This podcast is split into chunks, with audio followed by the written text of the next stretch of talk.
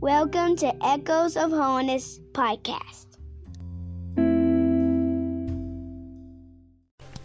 First of all, I would like to say thank you from Brother Larry and Sister Edith Duke, their family, for all of your prayers. I say thank you from Gypsy Holiness Church, your prayers for our church. And thank you from Sister Janice and I for your prayers for our family and for our son. We left the house five minutes after Adrian did last week to go to church, and uh, he was coming down here, and we come the next evening. He brought Gary Duke to this camp meeting uh, July the 3rd. They uh, snuck down here a birthday cake for Sister Janice that would be the next day, July the 4th. Send in a birthday cake with two teenage boys for two hours. It did have a messed up corner where uh, they sampled it on the way down, as boys would do. And then the next afternoon, that night in this service, they were in these altars praying. And, uh, you know, those are precious memories for the family right now. And when you're gone, that's all that counts. And uh, Gary uh, drowned. We had his service Monday. The Lord has moved in a very wonderful way, comforting the family helping our son. He felt so heavy to invite a young man to camp meeting, go by and pick him up, have such fun together here, swimming, and then looking forward to getting ready for church again the next night, and then to bring a boy to camp meeting and not take him back home has had such an impact on him. But I had rather my sons were taking boys to camp meeting as anywhere else in the world I know. I'd rather they were giving somebody another ride to the house of God than anything else they could be doing.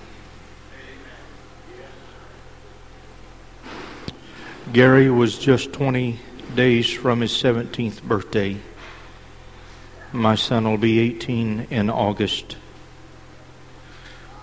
At these ages, young men can be lots of places and doing a lot of things they shouldn't be doing. And it's better they were in the altars and in the house of God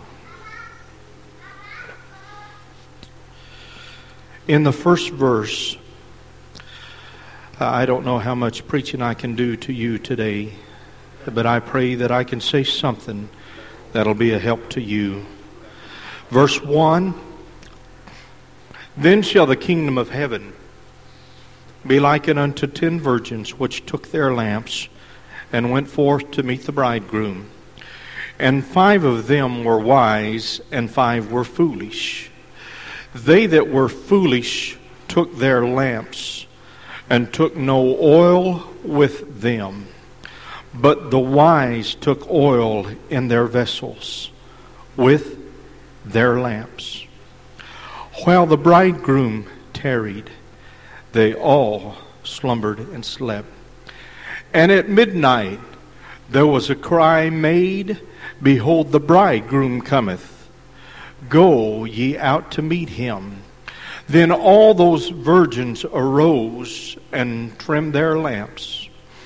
And the foolish said unto the wise, Give us of your oil, for our lamps are gone out. But the wise answered, saying, Not so, lest there be not enough for us and you. But go ye rather to them that sell and buy for yourselves. Well, they went to buy. The bridegroom came, and they that were ready went in with him to the marriage, and the door was shut. Afterward came also the other virgins, saying, Lord, Lord, open to us. But he answered and said, Verily I say unto you, I know you not. Watch therefore, for ye know neither the day nor the hour wherein the Son of Man cometh.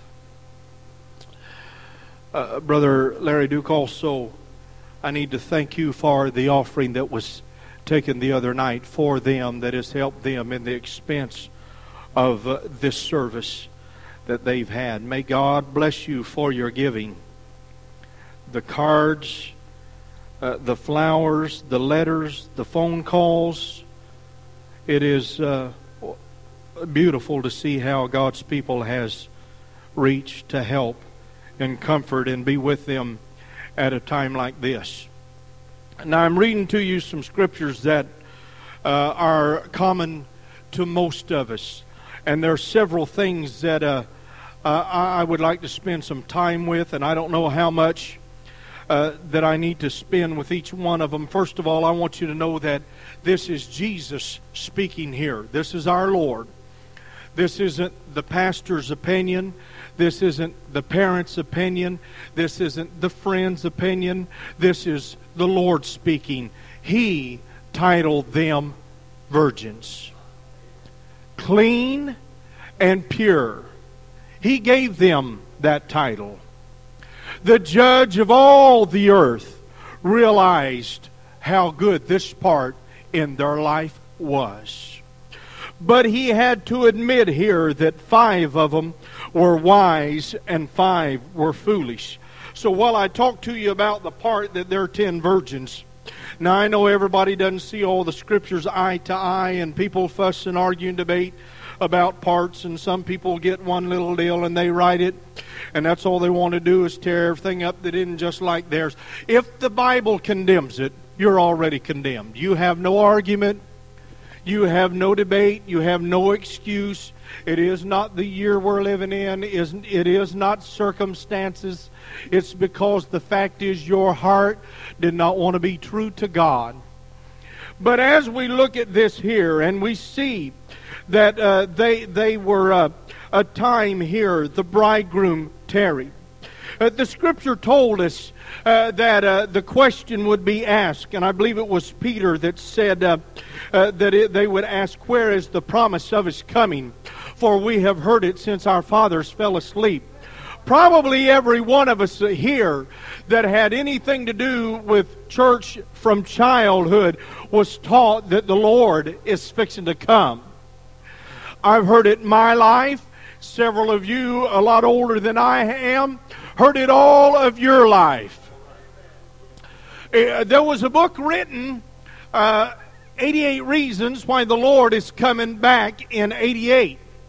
That was written and sold uh, a tremendous amount of volumes back in 1988. The thing about it is, is we're halfway in 97 and he still hasn't come yet, but that don't take away the promise. He is coming.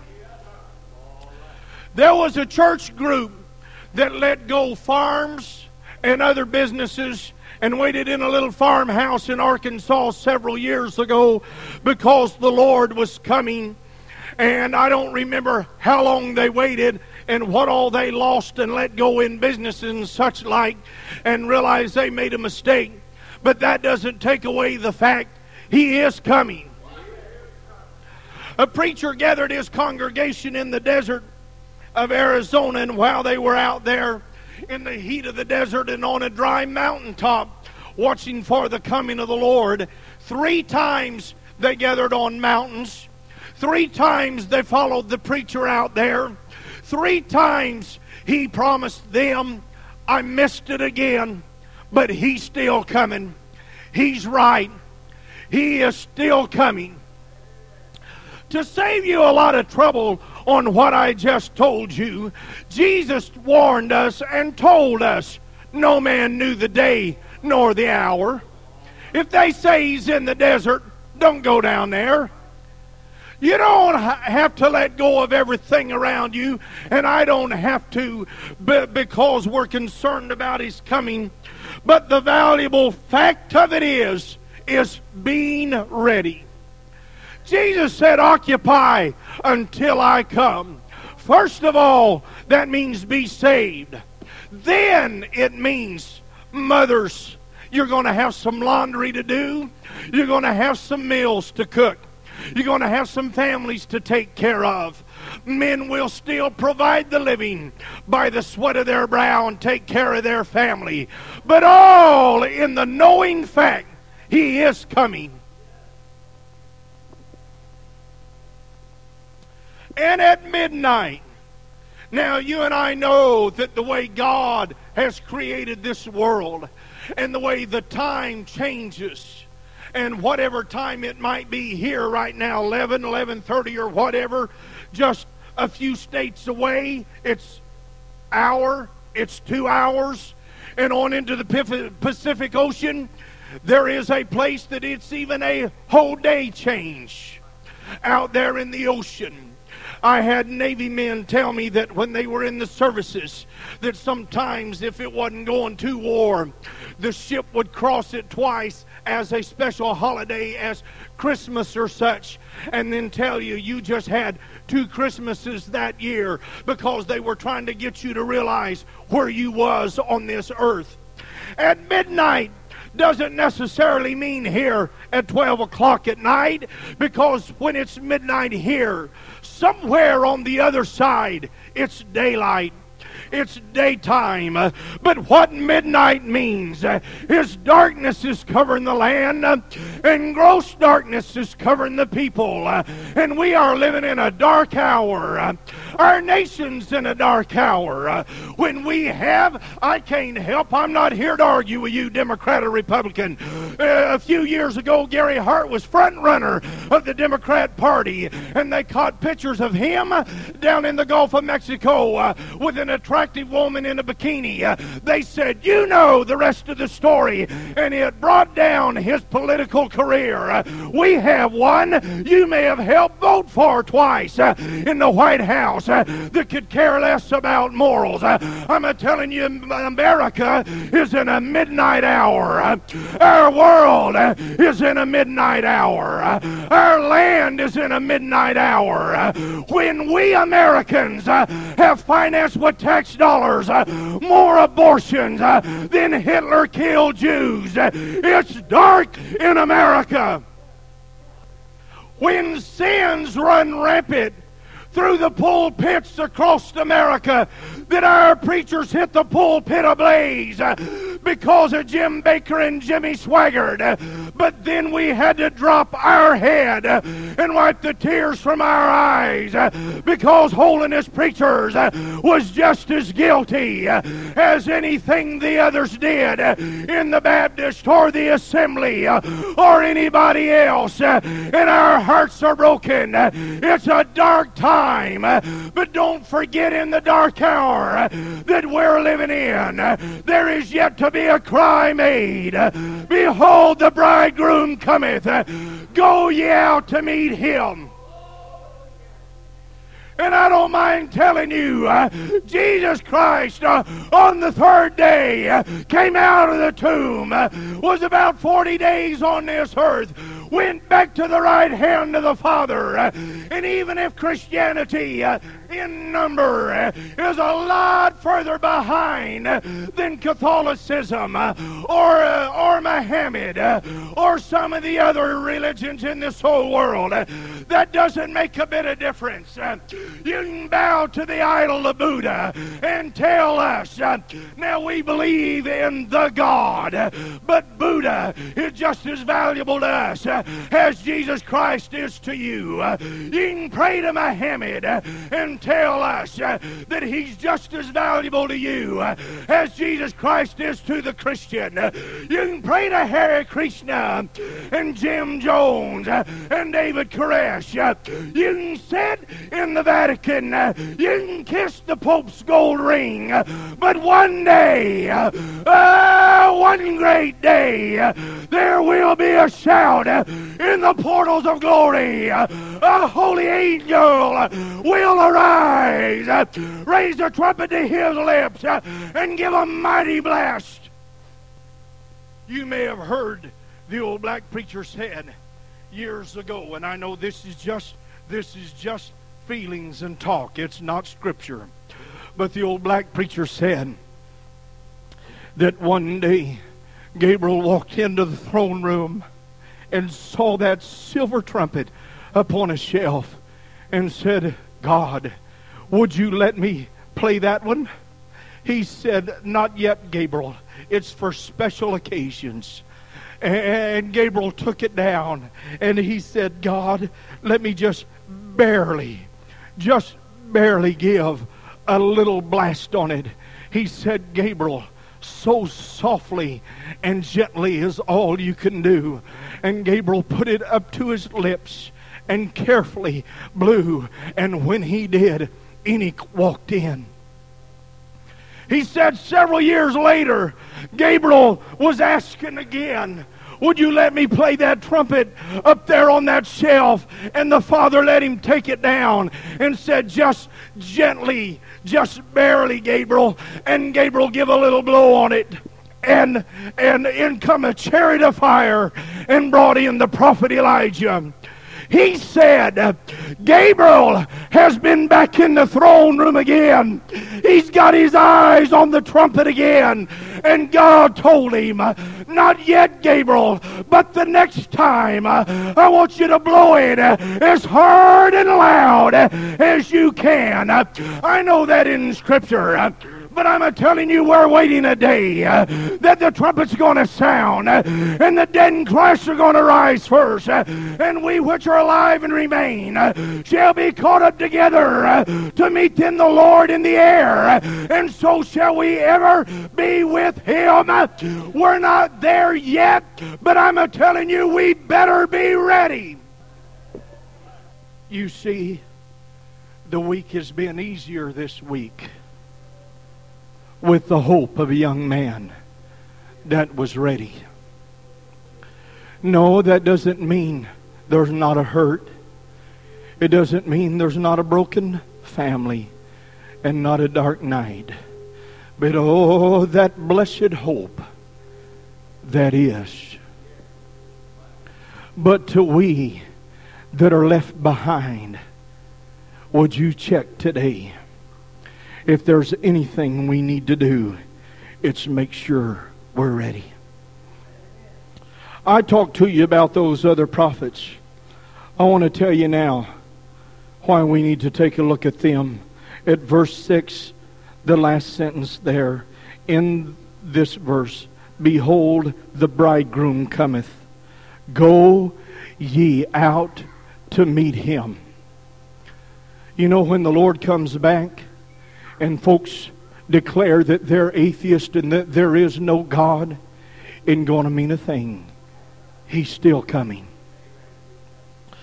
Uh, the Catholic Pope, who is now in power a few years ago, I read it in national newspapers. You may have read it but he tried to put it in every newspaper. God had supposedly spoken to him, and he needed to tell the whole world that God had give permission to him or his Catholic priest under him to forgive anybody of their sins. And they had no reason to pray to God.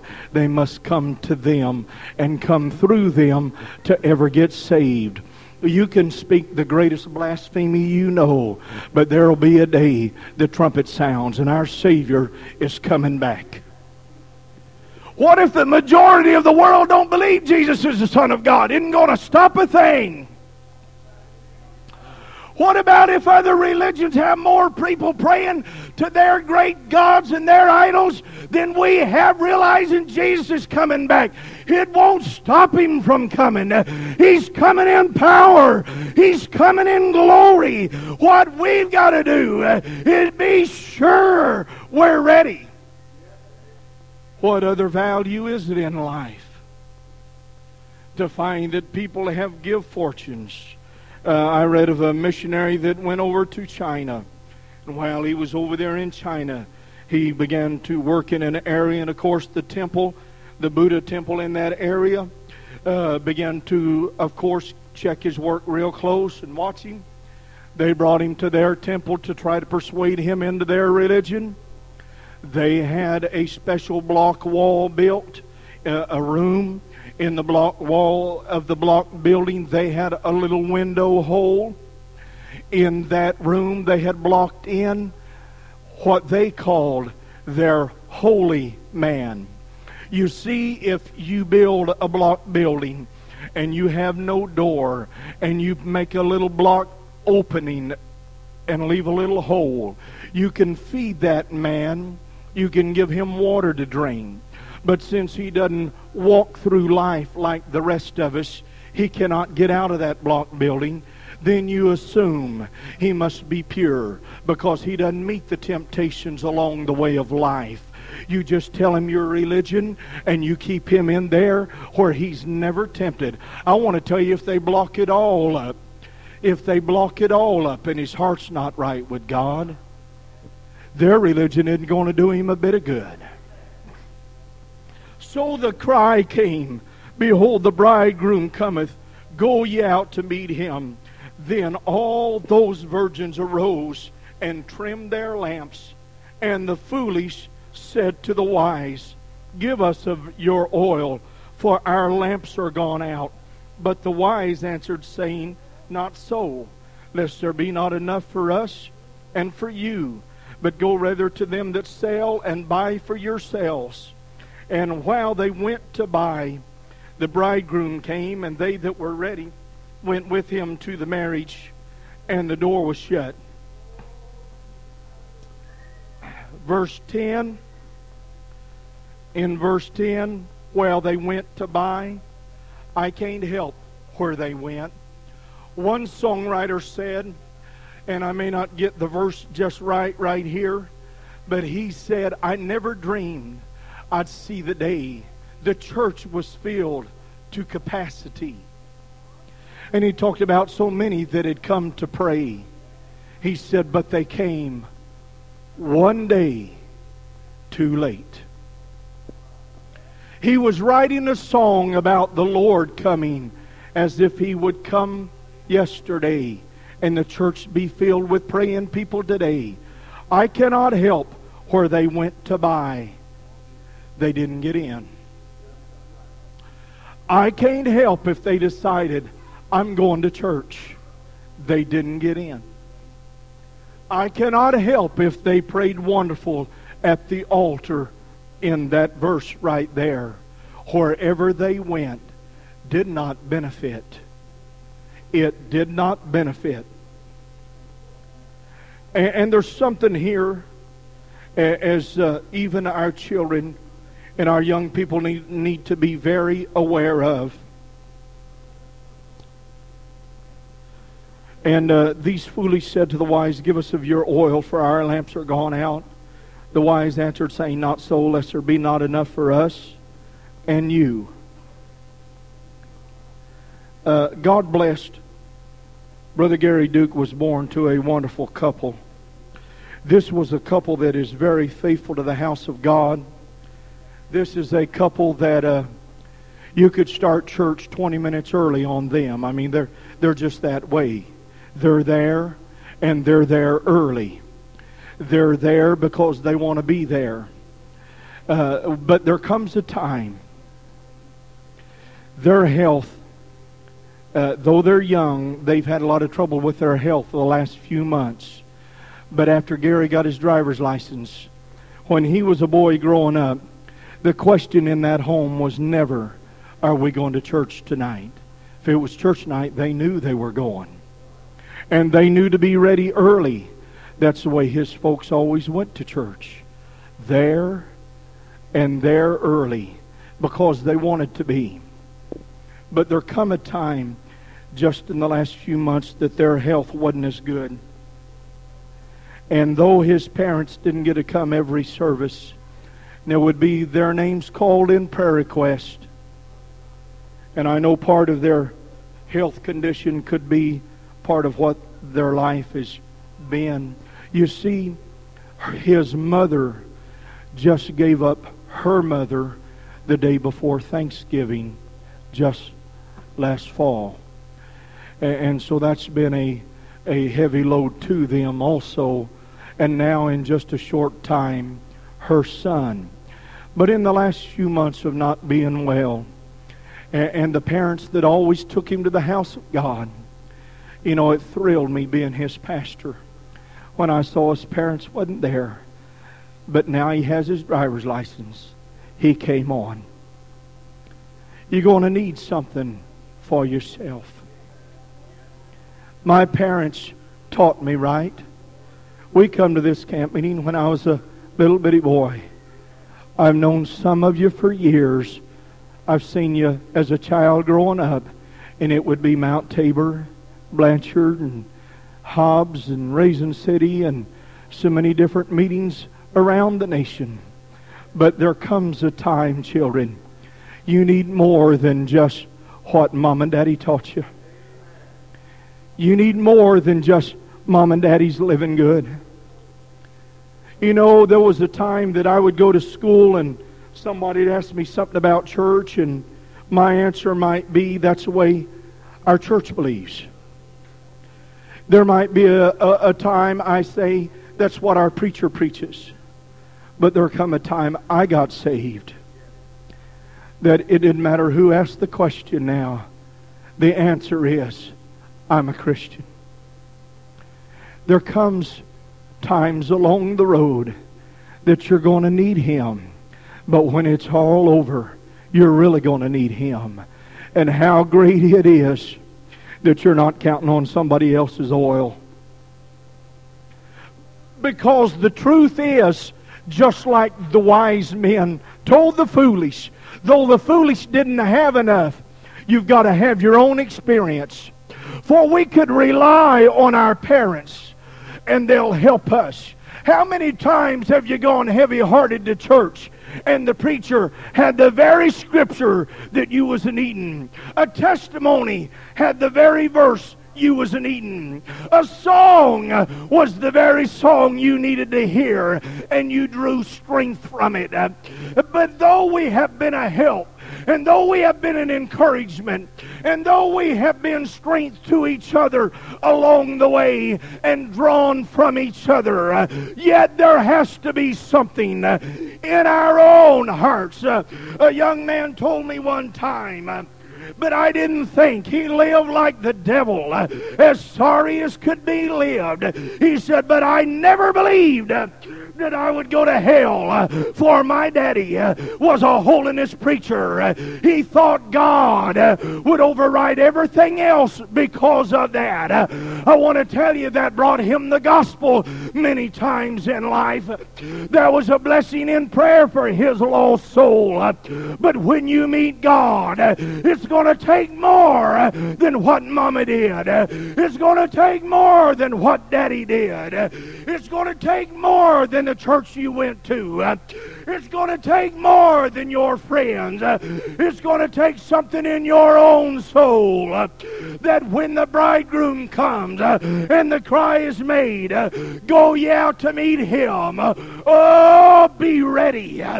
Be ready. Be ready. How flimsy is it that people make their excuses? One day, several years ago, I told my wife, I said, I want you to be in prayer for me today. The Lord has dealt with me to go to an area, and I'm going to invite people to church. I don't know who I'll be talking to. some of them I will see as people uh, that have one time had an experience with God. I don't know who else I'll be dealing with. Uh, I went to a man's house uh, and I sat down with him. Uh, I talked to him many times uh, and I asked him, I said, Let me ask you plainly, Why won't you come to church? Uh, he said, Brother Larry, uh, I saw people claim to be Christians, uh, and the way they acted, uh, I knew Christians didn't act that way. I don't know about you, uh, but I bowed my head and said, I'm sorry. But you're right. We have produced some first class hypocrites. You're right. You are not ready. And all he's interested in is he gave Jesus. Jesus gave his life. Have you got your name in the Lamb's Book of Life or not? And when you want to tell him about who you're pointing your finger at, he isn't going to take it. You better be ready. I dealt with others. I went home. I sat down and began to talk to Sister Janice. And I said, You know, in the little bit of time I've been out today, and in just one day, I have heard such frivolous, pitiful excuses on why people can't go to church or why they don't want to be a Christian.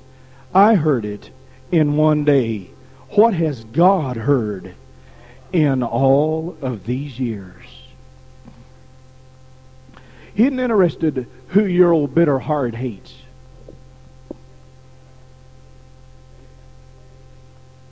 We chase after other things. Let's let's take the two scriptures. I believe it's Matthew and Luke, if I'm not mistaken. It's a great supper and a marriage supper and the invitations are given. The excuses are made. And I know this is the Jews, and then they go back to the hedges and the highways and they compel them to come in. And it brings in us Gentiles. There. It is the kingdom of heaven, it is the plan of salvation. But, back to the excuses. One of them said, I bought some land. Another one said, I have bought some oxen. And another one said, I have married a wife. All of them said, I cannot come. When you get through making your excuse, heaven usually puts them in one of those three places. It's your occupation, it's your possessions, and it's your companionship. And as far as heaven's messengers are concerned. You got the message. You gave an excuse. God will put them in those three categories, and He ain't interested in any of them. What He's trying to do is get us ready. That's what He's trying to do. That's what He's wanting to do. And when our time comes, that's what we must have taken care of. And we cannot, as we see so plainly today, we cannot wait till we're old to decide. I was called to a hospital. The family backed up so quickly when I walked in the door. They was raised in the house of God. They believed in prayer. Their mother had fasted and prayed many years for them. And one of them even climbed up in bed with the sick one and said, You better pray. You're dying. You better pray. You better pray. And while they encouraged them, they got out of the way. They wanted me to come in. No visiting. No talking. We're desperate. We want you to go right into prayer. We need God right now. And I prayed for the one that looked like they could lose so easily. But I turned and asked the rest of them, What about you? But because they wasn't the one in the hospital bed, because they wasn't the one that the doctor was given no signs of hope for. Because they wasn't the one that it looked like it was about over. They planned on praying. They planned on getting saved. In church they want you to know don't forget to pray for them and preacher before you leave remember to pray for them but as far as them right now don't you understand? They're still healthy they're still doing fine. They're still breathing good. Everything seems okay right now. So they personally don't see how bad they need God right now. two or three years ago, we left my oldest son's high school graduation. I knew I left before he did. We was gathering back in our church. A lot of the church folks would be over together with us uh, for graduation, get together afterwards. Uh, over in our old church there. And while we were uh, less than a mile and a half from our house and almost back home, we come over a little hill. And when we did, there was all the flashing lights and the road was blocked. Knowing the community and knowing it might be somebody and somebody quickly said in our car, I hope it's none of the graduates so quickly gone, just graduated. I felt a relief knowing I left before my son. But had there been a possible way of him getting ahead of me, I knew there was a slight chance, but probably not that it was him. It was nobody that had been to the graduation. But there was a couple having marriage trouble. That day they had worked on getting it fixed and back together. The last few days they were trying to get it back together. That night she was home making phone calls. Have you seen my husband? At that very moment, he had picked up another girlfriend. Him and his nephew and their two girlfriends was flying high over the hills and there they hit a harvester and the girlfriend of the driver who was supposed to be fixing his own marriage when I walked up to the, the pickup and told them who I was and being a preacher in the community, they usually uh, are, are easier to give me family names, and I understand legally what they can and can't do there. And I don't try to put them under any pressure on that. But a lot of times they're looking for us to try to help the families. And so if I show up, sometimes it's a quicker help to them. And so when I walk up, somebody said, Preacher, and give me the names. And said, You know these names? You may not be acquainted with these people.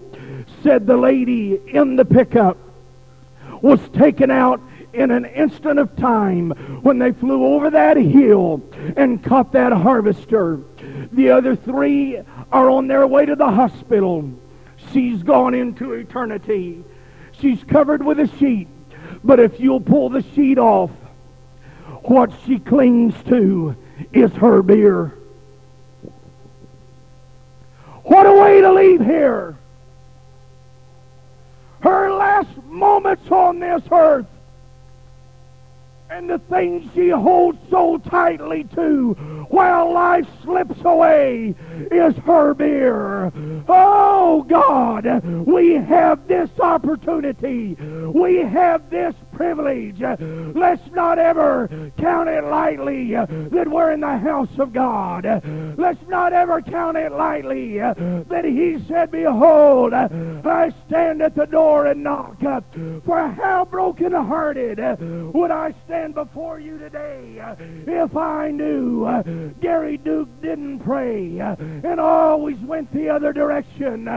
But it is easier, and we can say with the family, with Apostle Paul, weep not as them that have no hope, for the treasure that we hold is eternal life. The treasure that we hold is a sure foundation. The treasure that we hold is when my heart is overwhelmed.